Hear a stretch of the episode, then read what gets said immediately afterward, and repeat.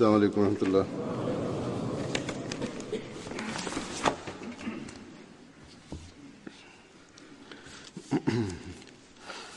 أشهد أن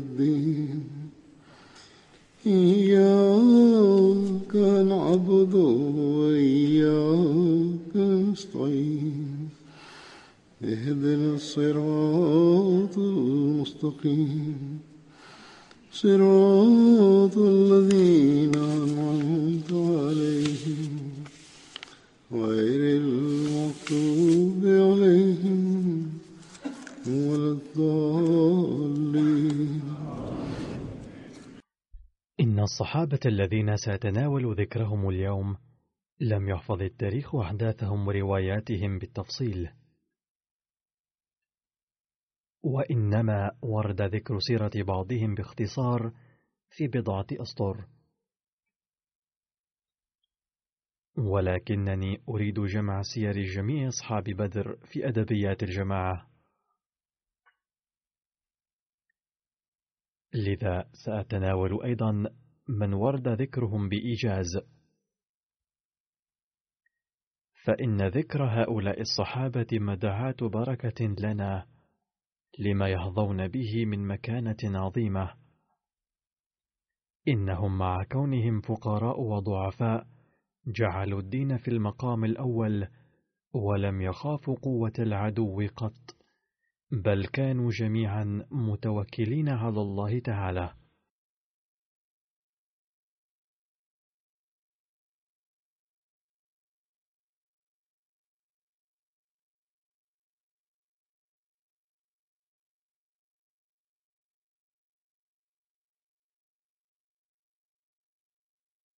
وحين قطع وحد الحب والوفاء للنبي صلى الله عليه وسلم فلم يتوانوا عن التضحية بأرواحهم في هذا السبيل.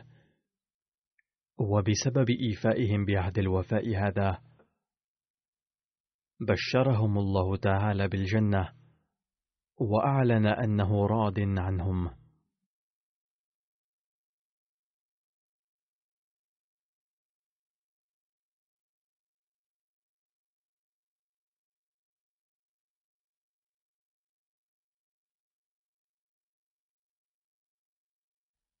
أحد الصحابة عبد ربه بن حق بن أوس رضي الله عنه تعددت الآراء عن اسمه فقال البعض هو عبد الرب وقال البعض هو عبد الله. وعند ابن إسحاق اسمه عبد الله بن حق وعند ابن عمارة هو عبد الرب بن حق. كان من بني ساعدة وهي إحدى قبائل الخزرج وشهد بدرا.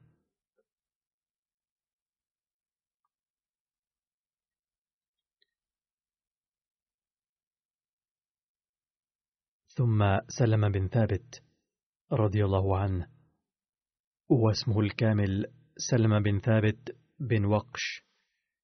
شهد بدرا واستشهد يوم أحد على يد سفيان. واستشهد والده ثابت بن وقش وعمه رفاعة بن وقش وأخوه عمرو بن ثابت أيضا يوم أحد. اشترك كثير من أسرته في غزوة أحد. اسم والدته ليلى بنت اليمان وهي أخت حذيفة بن اليمان.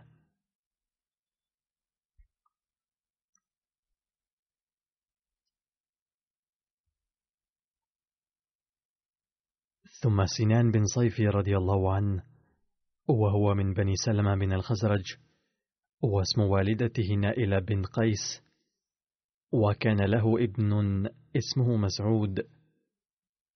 أسلم نتيجة تبليغ مصعب بن عمير رضي الله عنه في الثاني عشر من البعثة.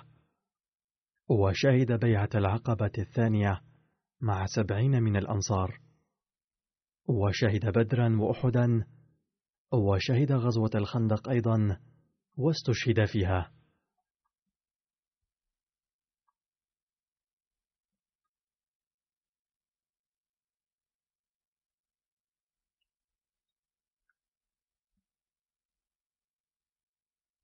ثم عبد الله بن عبد مناف رضي الله عنه وهو من بني النعمان وكنيته أبو يحيى واسم والدته حميمة بنت عبيد وكانت له بنت واسمها أيضا حميمة واسم أمها الربيع بن الطفيل. شهد بدرا وأحدا.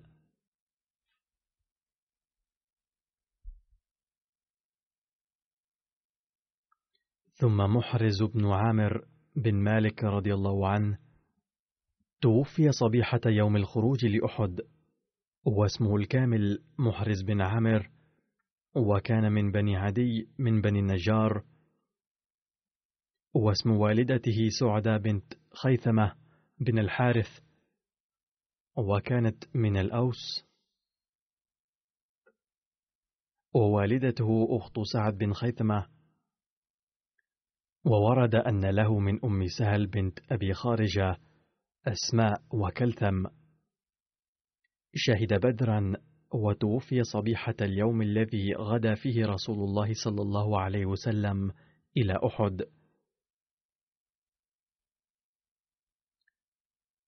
فهو معدود في من شهد أحدا لذلك لأنه كان ينوي الخروج فعده النبي صلى الله عليه وسلم ممن شهدوا أحدا.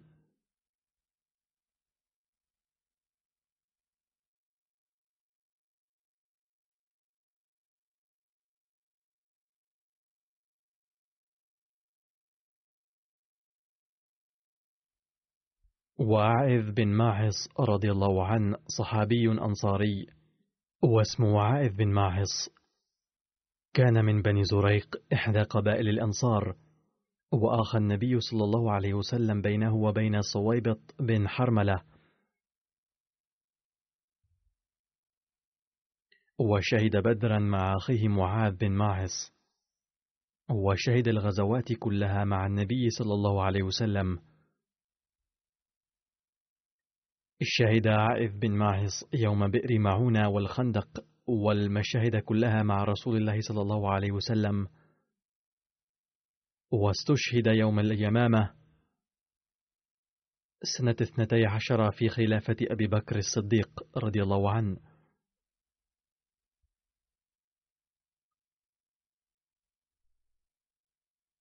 ثم الصحابي عبد الله بن سلمة بن مالك الأنصاري رضي الله عنه.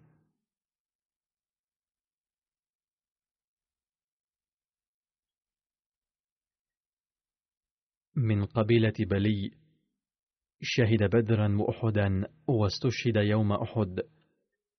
حين استشهد عبد الله بن سلمة جيء بجسده وجسد المجذر بن ذياد على ناضح له في عباءة. جاءت والدة عبد الله بن سلمة إلى رسول الله صلى الله عليه وسلم فقالت يا رسول الله إن ابني عبد الله بن سلمة وكان بدريا قتل يوم أحد. أحببت أن أنقله أي يدفن في المدينة. فآنسوا بقربه. فأذن لها رسول الله صلى الله عليه وسلم في نقله.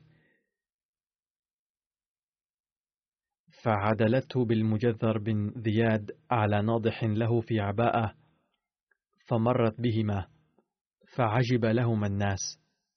وكان عبد الله ثقيلا جسيما وكان المجذر قليل اللحم. فقال النبي سوى ما بينهما عملهما. ثم الصحابي مسعود بن خلدة رضي الله عنه. وفي بعض الروايات هو مسعود بن خالد. كان من قبيلة بني زريق. شهد بدرا وأحدا. ويتبين من بعض الروايات أنه استشهد يوم بئر معونة وفي روايات أخرى استشهد يوم خيبر.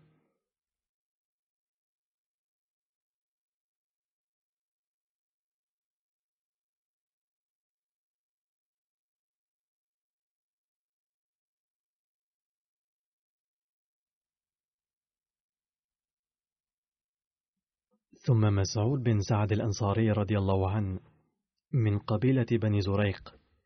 شهد بدرا وأحدا وعند البعض استشهد مسعود بن سعد يوم بئر معونة وعند محمد بن عمارة وأبي نعيم استشهد يوم خيبر. ثم الصحابي زيد بن أسلم رضي الله عنه وهو أيضا أنصاري من قبيلة بني عجلان شهد بدرا وأحدا واستشهد يوم بزاخة في عهد أبي بكر رضي الله عنه في الحرب ضد طليحة بن خويلد الأسدي. وبزاخة هي عين حيث وقعت المعركة بين المسلمين وطليحة بن خويلد المتنبئ والمحارب ضد الحكومة الإسلامية.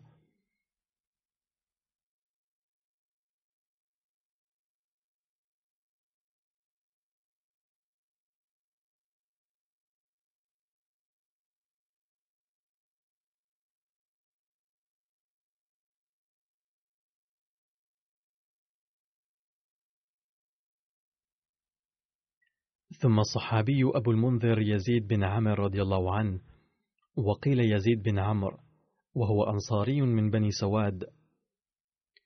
شهد بيعة العقبة وبدرا وأحدا وكان أولاده في المدينة وبغداد. كثر أولاده.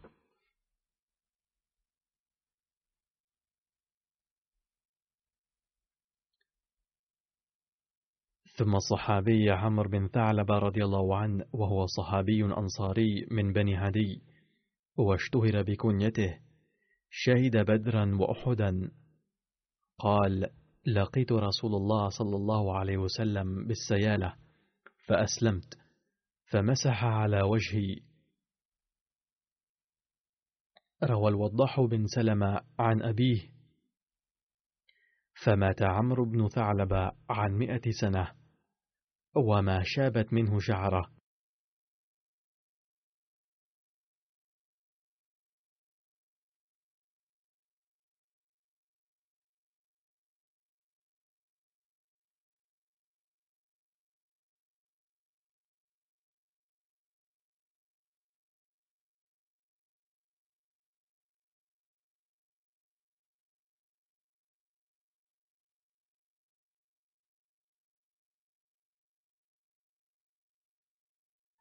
وكان من الصحابة أبو خالد الحارث بن قيس بن مخلد رضي الله عنه وهو أنصاري من بني زريق واشتهر بكنيته حضر بيعة العقبة الثانية ثم شهد غزوة بدر وغزوة أحد وسائر المشاهد والغزوات مع النبي صلى الله عليه وسلم وشهد معركة اليمامة مع خالد بن الوليد فأصابه يومئذ جرح فاندمل.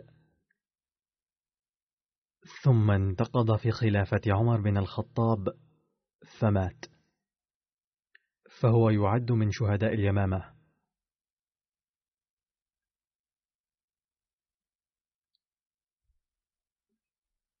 ثم هناك الصحابي عبد الله بن ثعلب البلوي الأنصاري واسمه عبد الله بن ثعلبة. شهد بدرا وأحدا وشهد بدرا مع أخيه بحاث بن ثعلبة ثم نحاب بن ثعلبة الأنصاري وهو من بلي وكان له أخوان عبد الله ويزيد. وحضر أخوه يزيد بيعة العقبة الأولى والثانية. وشهد نحاب بن ثعلبة بيعة العقبة. شهد بدرا وأحدا مع النبي صلى الله عليه وسلم هو وأخوه عبد الله بن ثعلبة. ورد اسمه بحاث بن ثعلبة.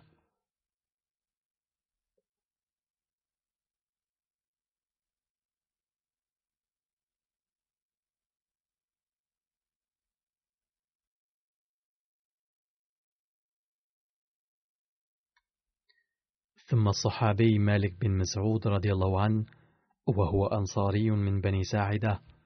شهد بدرا وأحدا. ثم الصحابي عبد الله بن قيس بن صخر الأنصاري من بني سلمة. شهد بدرا وأحدا مع أخيه معبد بن قيس.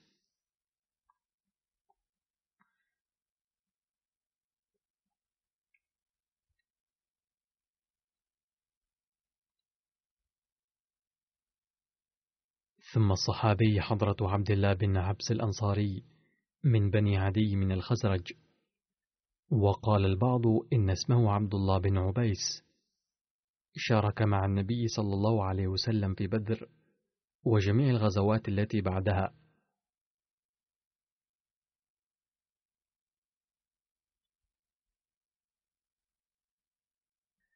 ثم الصحابي معتب بن قشير الأنصاري من بني ضبيعة من الأوس. وقال بعضهم إن اسمه معتب بن بشير. وقد شارك في بيعة العقبة الأولى وحضر بدرا وأحدا. ومن هؤلاء الصحابة حضرة سواد بن رزن الأنصاري واسمه في بعض الروايات الأسود بن رزن. وسواد بن زريق. حضر بدرا وأحدا. ثم الصحابي معتب بن عوف الخزاعي. كان حليفا لبني مخزوم. ويسمى معتب بن الحمراء أيضا. وكان يكنى أبا عوف. شارك في الهجرة الثانية للحبشة. وعندما هاجر من مكة إلى المدينة نزل عند مبشر بن عبد المنذر. آخى النبي صلى الله عليه وسلم بينه وبين حاطب بن ثعلب الأنصاري. شارك معتب بن عوف مع النبي صلى الله عليه وسلم في بدر وأحد وسائر الغزوات. توفي في العام السابع والخمسين الهجري. كان عمره ثمانية وسبعين عاما.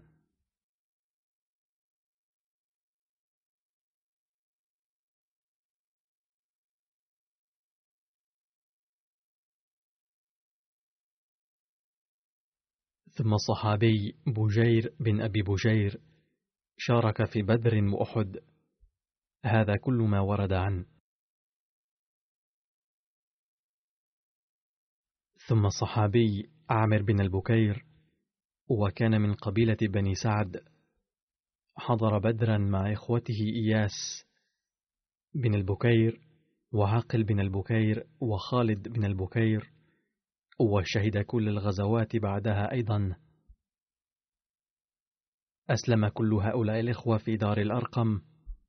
استشهد عامر بن البكير في حرب اليمامة.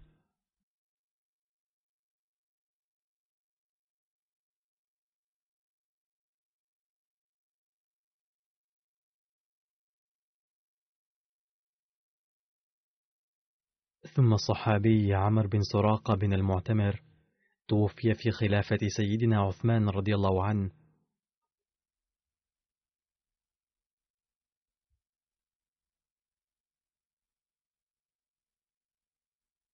أمه قدامة بنت عبد الله بن عمر. وفي بعض الروايات اسمها آمنة بنت عبد الله بن عمير بن أهيب. كان عمر بن سراقة من بني عدي. كان له أخ اسمه عبد الله بن سراقة. ولما هجر عمرو مع أخيه إلى المدينة استضافهما رفاعة بن عبد المنذر الأنصاري في بيته. وآخى النبي صلى الله عليه وسلم بين عمرو بن سراقة وبين سعد بن زيد. شارك عمرو بن سراقة في بدر وأحد والخندق وسائر الغزوات.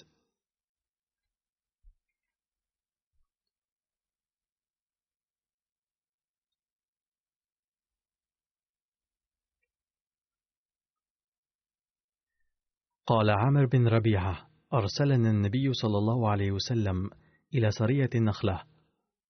وكان عمرو بن سراقة معنا. كان خفيف الجسم طويل القامة.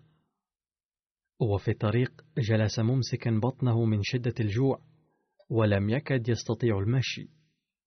ولم يكن عندنا شيء من الأكل والشرب. فربطنا حجرا على بطنه. فمشى حتى وصلنا إلى قبيلة من العرب. فضيفونا. كان في الصحابة مسحة من المزاح أيضا وبعد الطعام لما واصلنا سير قال عمرو بن سراقة قد كنت أحسب الرجلين يحملان البطن فإذا البطن تحمل الرجلين. أي أن المرء إذا كان خالي البطن لم يقوي على المشي أيضا.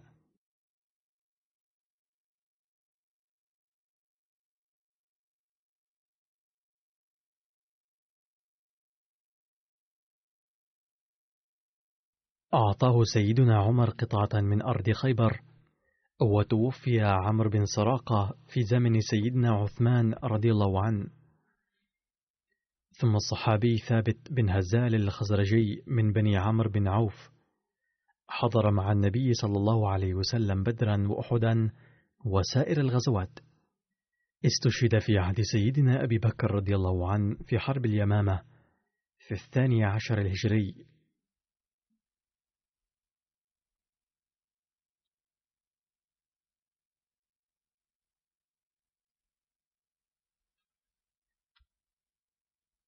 ثم الصحابي سبيع بن قيس الأنصاري الخزرجي. شارك في بدر وأحد أمه خديجة بنت عمرو بن زيد. كان لسبيع ابن اسمه عبد الله من زوجته من بني جدارة. وتوفي ولم يكن له ابن غيره.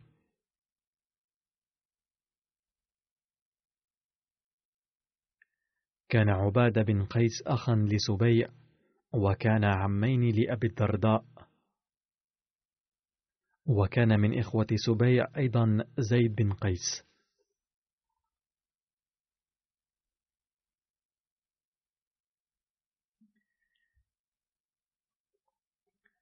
ثم الصحابي خباب مولى عتبة بن غزوان. كان خباب عبدا اعتقه عتبة بن غزوان. كان خباب يكنى أبا يحيى. كان حليفا لبني نوفل. عند هجرته إلى المدينة آخى النبي صلى الله عليه وسلم بينه وبين تميم مولى خراش بن الصمة حضر خباب بدرا وأحدا والخندق وسائر الغزوات مع النبي صلى الله عليه وسلم. توفي في المدينة عام التاسع عشر الهجري وكان عمره خمسين عاما. وصلى عليه سيدنا عمر رضي الله عنهما.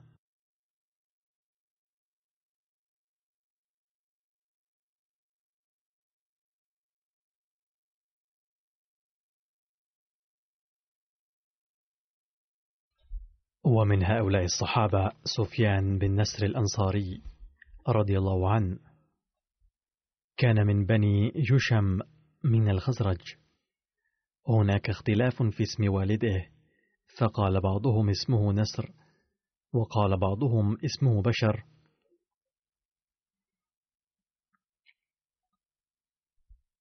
حضر غزوتي بدر وأحد. وفي رواية أن النبي صلى الله عليه وسلم آخى بينه وبين الطفيل بن الحارث ثم الصحابي حضرة أبي مخشي الطائي كان شهيرا بكنيته أبي مخشي ولكن اسمه سويد بن مخشي. كان حليف بني أسد. كان من أوائل المهاجرين وحضر بدرا.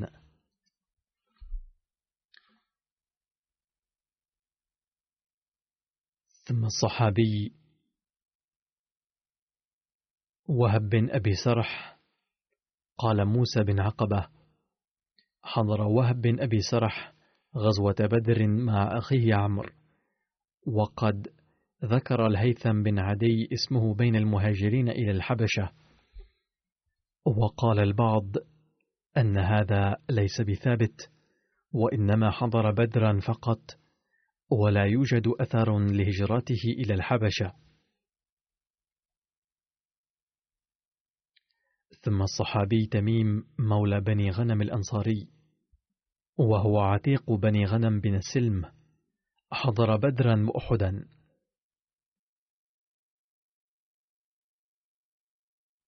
ثم الصحابي أبو الحمراء مولى الحارث بن عفراء شهد بدرا وأحدا.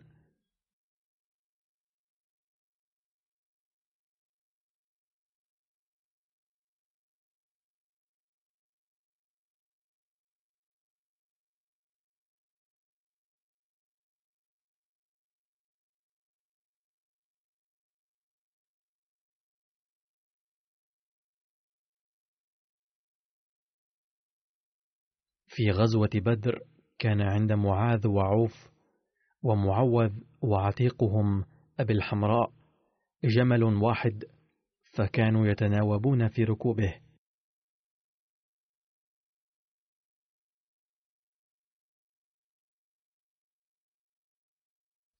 ثم الصحابي أبو صبر بن أبي رهم كان شهيرا بكنيته حتى نسي الناس اسمه. أمه هي برة بنت عبد المطلب عمة الرسول صلى الله عليه وسلم. وهكذا يكون أبو سبرة أخا للنبي صلى الله عليه وسلم من العمومة. شارك أبو سبرة في الهجرتين إلى الحبشة وكانت زوجته أم كلثوم ابنة سهيل بن عمرو معه في الهجرة الثانية. كان له ثلاثة أبناء محمد وعبد الله وسعد. لما هاجر من مكة إلى المدينة نزل عند المنذر بن محمد. آخى النبي صلى الله عليه وسلم بين أبي صبرة وبين سلمة بن سلامة. حضر أبو سبرة بدرا وأحدا والخندق وسائر الغزوات مع النبي صلى الله عليه وسلم. وتوفي في خلافة سيدنا عثمان رضي الله عنه.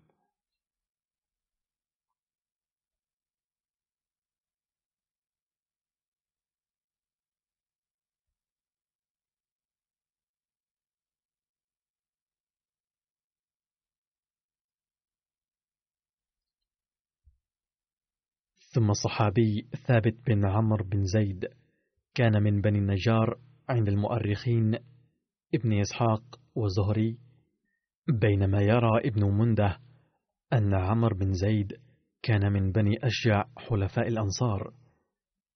حضر عمرو بن زيد بدرا واستشهد في غزوة أحد. ثم الصحابي أبو العور بن الحارث. هناك اختلاف في اسمه. قال ابن إسحاق أن اسم أبي العور هو كعب. ويرى ابن عمارة أن اسمه الحارث بن ظالم وكعب عمه. والذين لا يعرفون الأنساب ظنوا خطأ أن اسم أبي الأعور هو كعب مع أنه عمه. وهذا قاله أيضا ابن هشام.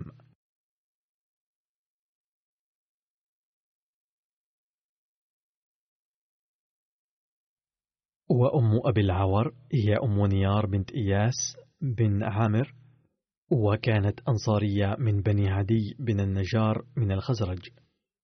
حضر أبو الأعور بدرا وأحدا.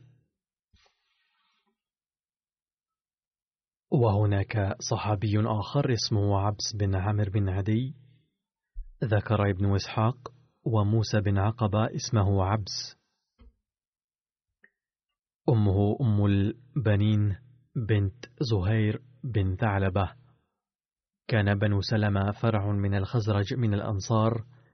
شهد العقبة مع السبعين من الأنصار في روايتهم جميعا وشهد بدرا وأحدا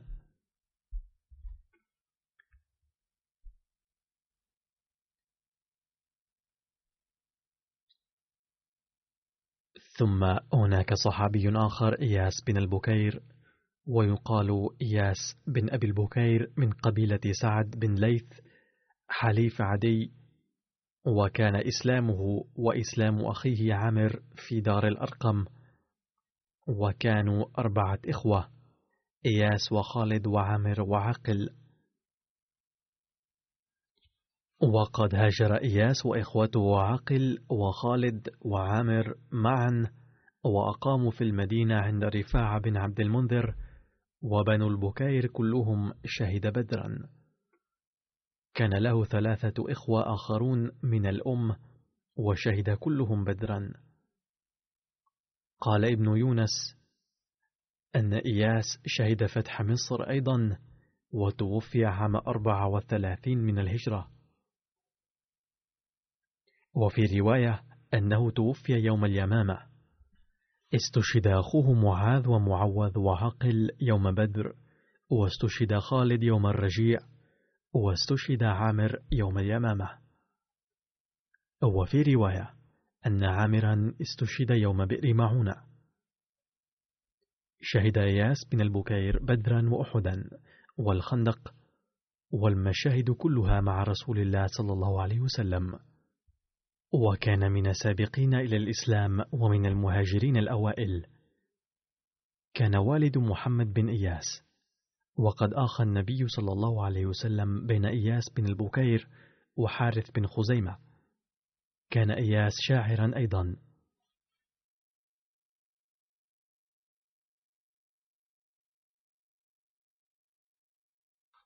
عن زيد بن أسلم أن بني أبي البكير جاءوا إلى رسول الله صلى الله عليه وسلم فقالوا زوج أختنا فلانا. فقال لهم أين أنتم عن بلال؟ ثم جاءوا مرة أخرى فقالوا يا رسول الله أنكح أختنا فلانا. فقال أين أنتم عن بلال؟ ثم جاءوا الثالثة فقالوا أنكح أختنا فلانا. فقال أين أنتم عن بلال؟ أين أنتم عن رجل من أهل الجنة؟ قال فأنكحوه.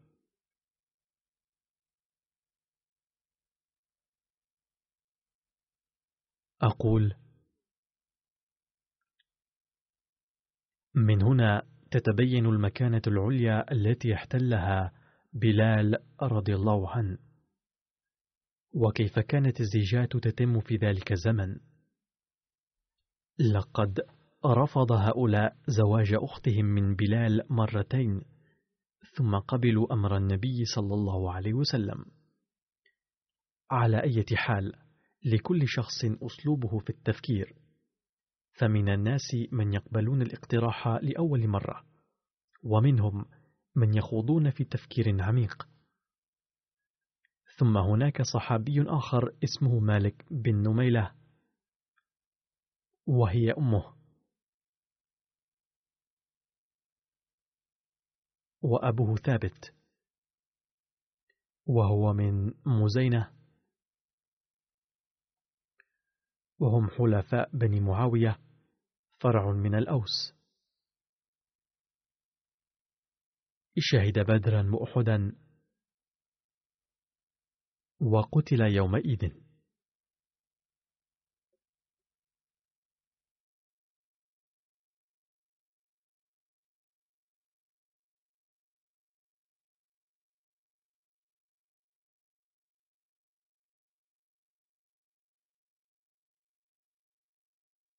وصحابي آخر اسمه أنيس بن قتادة بن ربيعة الأنصاري الأوسي.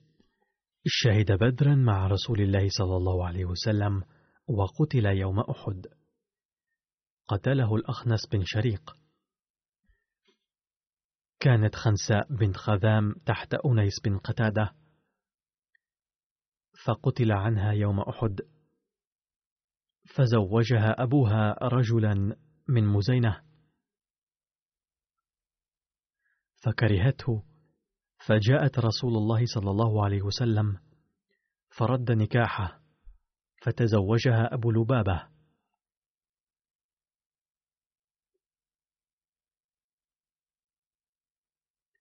فجاءت بالسائب بن أبي لبابة.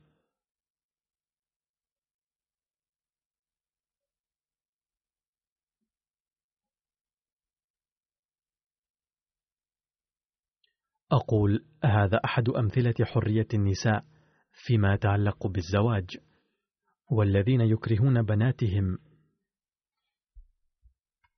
والذين يكرهون بناتهم بهذا الشأن يجب أن يفكروا جيدا في هذا المثال. ثم هناك صحابي آخر اسمه الحارث بن عرفجة الذي كان من قبيلة بني غنم شهد بدرا بأحدا. وصحابي آخر اسمه رافع بن عنجرة ويقال عنجدة الأنصاري الأوسي. وعنجد أمه واسم أبيه عبد الحارث. وقد اشتهر مقرونا باسم أمه بدلا من أبيه. كان من بني أمية بن زيد بن مالك. شهد بدرا وأحدا والخندق. في رواية أن النبي صلى الله عليه وسلم آخى بين رافع بن عنجدة والحسين بن الحارث. وهناك صحابي آخر اسمه خليد بن قيس وأمه إدام بنت القين من بني سلمة وذكر اسمه خليد بن قيس. وخالد بن قيس وخالد بن قيس شهد بدرا وأحدا.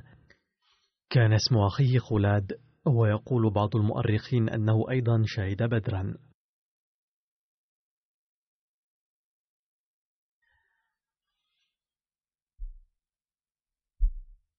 ثم هناك الصحابي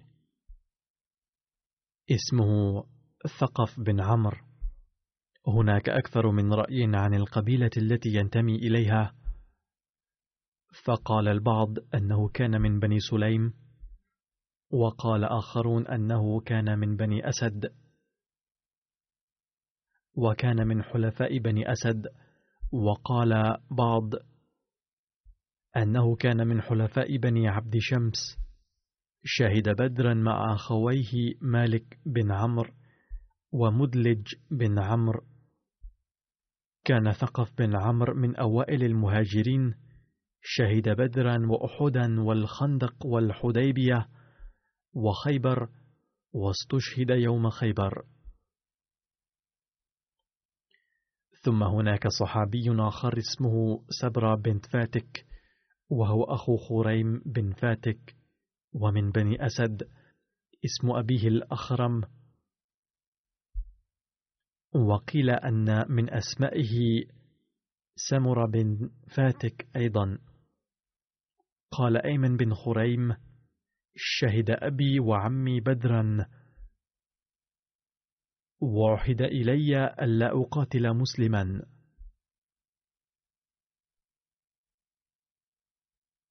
قال عبد الله بن يوسف أن سبر بن فاتك هو الذي قسم دمشق بين المسلمين وعداده في الشاميين.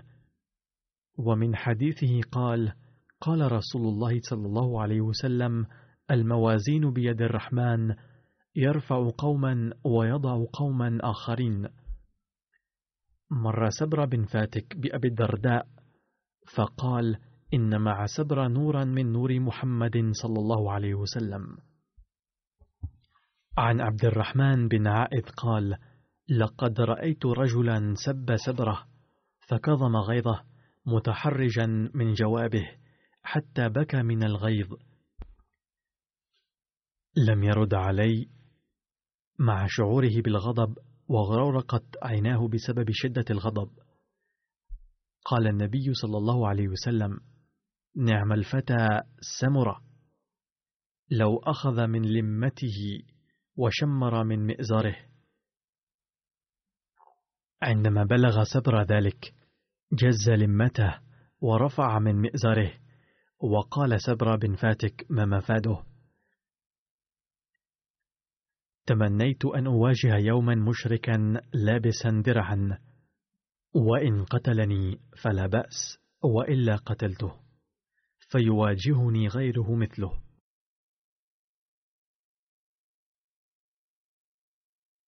قال بعض أنه لم يشهد بدرا ولكن الإمام البخاري وغيره عدوه وأخاه من الصحابة البدريين. هذا كان ذكر بعض الصحابة وبعد صلاة الجمعة سأصلي الجنازة على مرحومين. الجنازة الأولى هي للسيد أمكو عدنان إسماعيل رئيس الجماعة الأسبق في ماليزيا. وقد توفي بتاريخ الثامن من أكتوبر عام 2018 عن عمر يناهز 74 عاما. إنا لله وإنا إليه راجعون. كان والده من الأحمديين الأوائل وكان بايع في عام 1956 عن طريق مولانا محمد صادق المحترم الداعية في سنغافورة. والسيد محمد سالكين المحترم أول رئيس لجماعة سنغافورة. كان والده مفتيا في ولاية جوهور الماليزية وكان من أقارب ملك تلك الولاية من طرف الأم.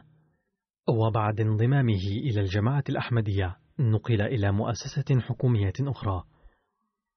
كان المرحوم عدنان من مواليد أغسطس عام 1944 نال شهادة البكالوريوس الخصوصي في العلوم السياسية من جامعة سنغافورة في عام 1968 وبدأ عمله في الأقسام الإدارية والدبلوماسية الحكومية في عام 1969 فقد عمل في مكتب البحوث لرئيس الوزراء من عام 1969 إلى 81 وخلال هذه المدة عين في السفارة الماليزية في سنغافورة وبكين وبانكوك ثم رقي رئيسا إقليميا للجنة الحرس الوطني لرئيس الوزراء وعمل في هذا المنصب من 1984 إلى 92 ومن 92 إلى 97 عمل في المكاتب الحكومية الأخرى الغير تابعة مباشرة لرئيس الوزراء. في عام 1996 خضع لعملية جراحية في القلب ومرة أخرى استأنف العمل في قسم البحوث التابع لرئيس الوزراء وتقاعد منه في عام 1999 ومع أنه كان قد بايع مع والديه في عام 1956 إلا أنه بعد العودة من عمله في بانكوك في 81 أصبح أحمديا نشيطا وازداد إخلاصا وحبا للجماعة. في عام 1986 عينه حضرة الخليفة الرابع رحمه الله أول رئيس للجماعة في ماليزيا. وفي عهده تطورت الجماعة وتقدمت كثيرا. ففي عهده تمت أعمال بناء بيت السلام وبيت الرحمن كما أبدى تعاونا ملحوظا في استقدام الدعاة من إندونيسيا إلى ماليزيا واستقرارهم هناك. كما أرسل الطلاب إلى الجماعة الأحمدية إلى الجامعة الأحمدية بربوة وقاديان. منذ سنتين كانت صحته قد تدهورت كثيرا وأدخل المستشفى عدة مرات ثم كتب إلي أنه يريد أن يتعالج في مستشفى طاهر لأمراض القلب بربوة أيضا. فسافر إلى هناك في مايو الماضي وأقام فترة هناك وتحسنت صحته هناك كثيرا. ثم عوده المرض وأدخل المستشفى. كان بفضل الله تعالى منخرطا في نظام الوصية. ترك ابنة وابنين. رغم كونه من العائلة الملكية في ولاية جوهور كان متواضعا. وكان ينجز أعماله في الحكومة والجماعة على أحسن وجه. كان يراعي الأمور الدقيقة في التقارير المرسلة إلى المركز وكان في أغلب الأحيان يعمل متأخرا ليلا في المكتب لإنجاز أعمال الجماعة. كان يحسن معاملة المسؤولين في الجماعة وأبناء الجماعة ولا سيما الدعاة. كان يهتم بالأولاد الأحمديين بصفة خاصة ويعنى بتربيتهم وتعليمهم. فكان يقول إن هؤلاء الأولاد مستقبل الجماعة. تقول زوجته كان المرحوم دوما يفكر في تطوير الجماعة وترقيتها ويولي للتعليم العالي للأولاد الأحمديين اهتماما كبيرا. يوم الوفاة لم تكن في المستشفى أي سيارة إسعاف فارغة لنقل الجثمان إلى المسجد فاتصل أحد الأحمديين بالسيد كوانشي الصيني المحترم الذي كان يساعد تطوعا في نقل الجثث في سيارته الخاصة. فكتب هذا الصيني على صفحته في فيسبوك أنه حصلت له تجربة فريدة في نقل هذا الجثمان. ثم كتب حين بدأت أقود سيارة وجدت الشارع الذي كان دوما مزدحما قد فرغ فجأة والمسافة التي كان قطعها يستغرق ساعة قد قطعتها في ذلك اليوم في 25 دقيقة فقط. وعند الوصول إلى المسجد نشأ لدي إحساس أن الجثمان كان لخادم دين. كتب السيد منصور خان المحترم وكيل التبشير في ربوة لقد خدم عدنان إسماعيل المحترم الجماعة كرئيس لجماعة ماليزيا لمدة طويلة وكان لأفراد الجماعة كأب حنون. خلال جولتي في ماليزيا تسنى لي الحديث معه عن علوم الجماعة ووجدته إنسانا يعمل بحكمة. لقد أنجز أعمال الجماعة بنجاح في أوضاع لم يكن يتوقع ذلك فيها. كان يعتمد على رأيه في الأمور الصعبة والمعقدة جدا. رفع الله درجاته ووفق ذريته أيضا لتقليده في الحسنات وجعلهم وثيق الصلة بالجماعة دوما. الجنازة الثانية للسيدة حميدة بيغم المحترمة زوجة شودري خليل أحمد المحترم في ربوة فقد توفيت في الخامس من أكتوبر عام 2018 في ربوة عن عمر يناهز 84 سنة. إنا لله وإنا إليه راجعون. كانت ولادتها في عائلة أحمدية في قرية بيني بانغ المجاورة لقاديان. فكانت تداوم على صلاة وقيام الليل. لم تكن قد تلقت الدراسة النظامية لكنها كانت تعشق القرآن الكريم حيث كانت تقرأه في اليوم عدة مرات. في رمضان كانت تحضر صلاة التراويح باهتمام لتستمع للقرآن الكريم. يوم كانت النساء يحضرن الصلاة الجمعة في المسجد الأقصى بربوة كانت المرحومة تحرص دوما على أن تكون أول من جاءت إلى المسجد لأداء صلاة الجمعة. لذا كانت تخرج من البيت قبل الموعد بكثير. كانت تعيش بمنتهى البساطة. كلما وفرت شيئا من المال تبرعت به في شتى الصناديق في الجماعة وبناء المساجد. وتفرح بذلك وتشكر الله على ذلك. لقد قدمت المساعدة لتزويج عدد من الفتيات الفقيرات وأهدت لهن جهاز العرس. فقد تبرعت بحليها عدة مرات لشتى الصناديق أو قدمتها للفقراء وكانت تفرح كثيرا بزيارة الفقراء بانتظام وكانت تتصدق بكثرة وبسخاء. لم تكن تدع أحدا يعود من بيتها خالي اليدين. كانت منخرطة في النظام الوصي بفضل الله فقد تركت خلفها ابنتين وثمانية أبناء. كانت أختا كبيرة للداعية المتقاعد لطيف أحمد كهلون المحترم. ابنها الدكتور مظفر شودري المحترم يقيم هنا في سكانثورب ووفق لعدة دورات في الوقف المؤقت. ابنها الآخر السيد بشارة نويد المحترم داعية إسلامي أحمدي ويخدم الجماعة في هذه الأيام في جزيرة ريونين. صهر المرحومة السيد الحافظ عبد الحليم المحترم أيضا داعية إسلامي أحمدي. أحد أحفادها أيضا داعية واثنان منهم من حفظة القرآن الكريم. وأحد أحفادها يدرس في الجامعة الأحمدية في بريطانيا. إنني عادة أصلي جنازة أصلي جنازة والد أو والدة الدعاة الذين يكونون في ميدان العمل ولا يستطيعون حضور الجنازة. فبشارة نويد المحترم أيضا كان في العمل ولم يستطع حضور جنازة والدته لذا قررت أن أصلي عليها صلاة الغائب.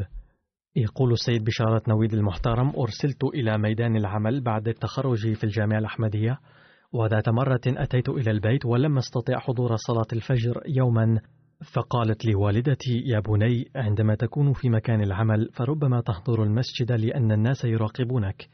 لكن يجب أن تتذكر أن هنا يراك الله. فاهتم بالصلاة على الدوام واضعا في البال أن الله يراك في كل مكان وفي كل حين. لقد توفي والدي فجأة أيام دراستي في الجامعة الأحمدية. وكان أخي الأكبر قد سافر إلى خارج باكستان. فتداركت والدتي الوضع بهمة كبيرة. ذات يوم قلت لها بدافع المزاح هل يمكن أن نقول للجماعة ألا ترسلي ألا ترسلني بعيدا لأن والدتي وحيدة في البيت وأود أن أخدمها؟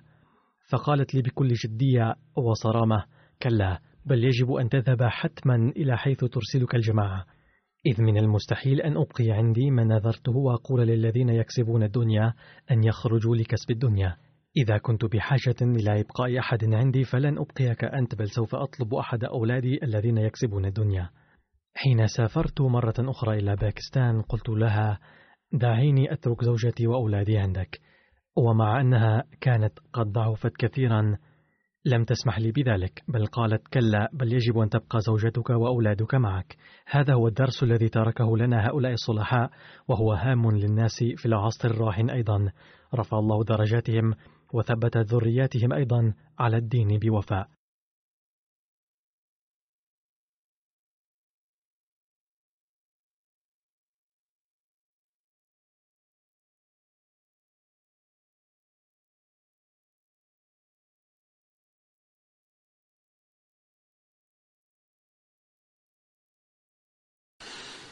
الحمد لله الحمد لله نحمده ونستعينه ونستغفره ونؤمن به ونتوكل عليه. ونعوذ بالله من شرور أنفسنا ومن سيئات أعمالنا. من يهده الله فلا مضل له ومن يضلل فلا هادي له. ونشهد أن لا إله إلا الله ونشهد أن محمدا عبده ورسوله. عباد الله رحمكم الله. إن الله يأمر بالعدل واللسان وإيتاء ذي القربى وينهى عن الفحشاء والمنكر والبغي يعظكم لعلكم تذكرون اذكروا الله يذكركم وادعوه يستجب لكم ولذكر الله أكبر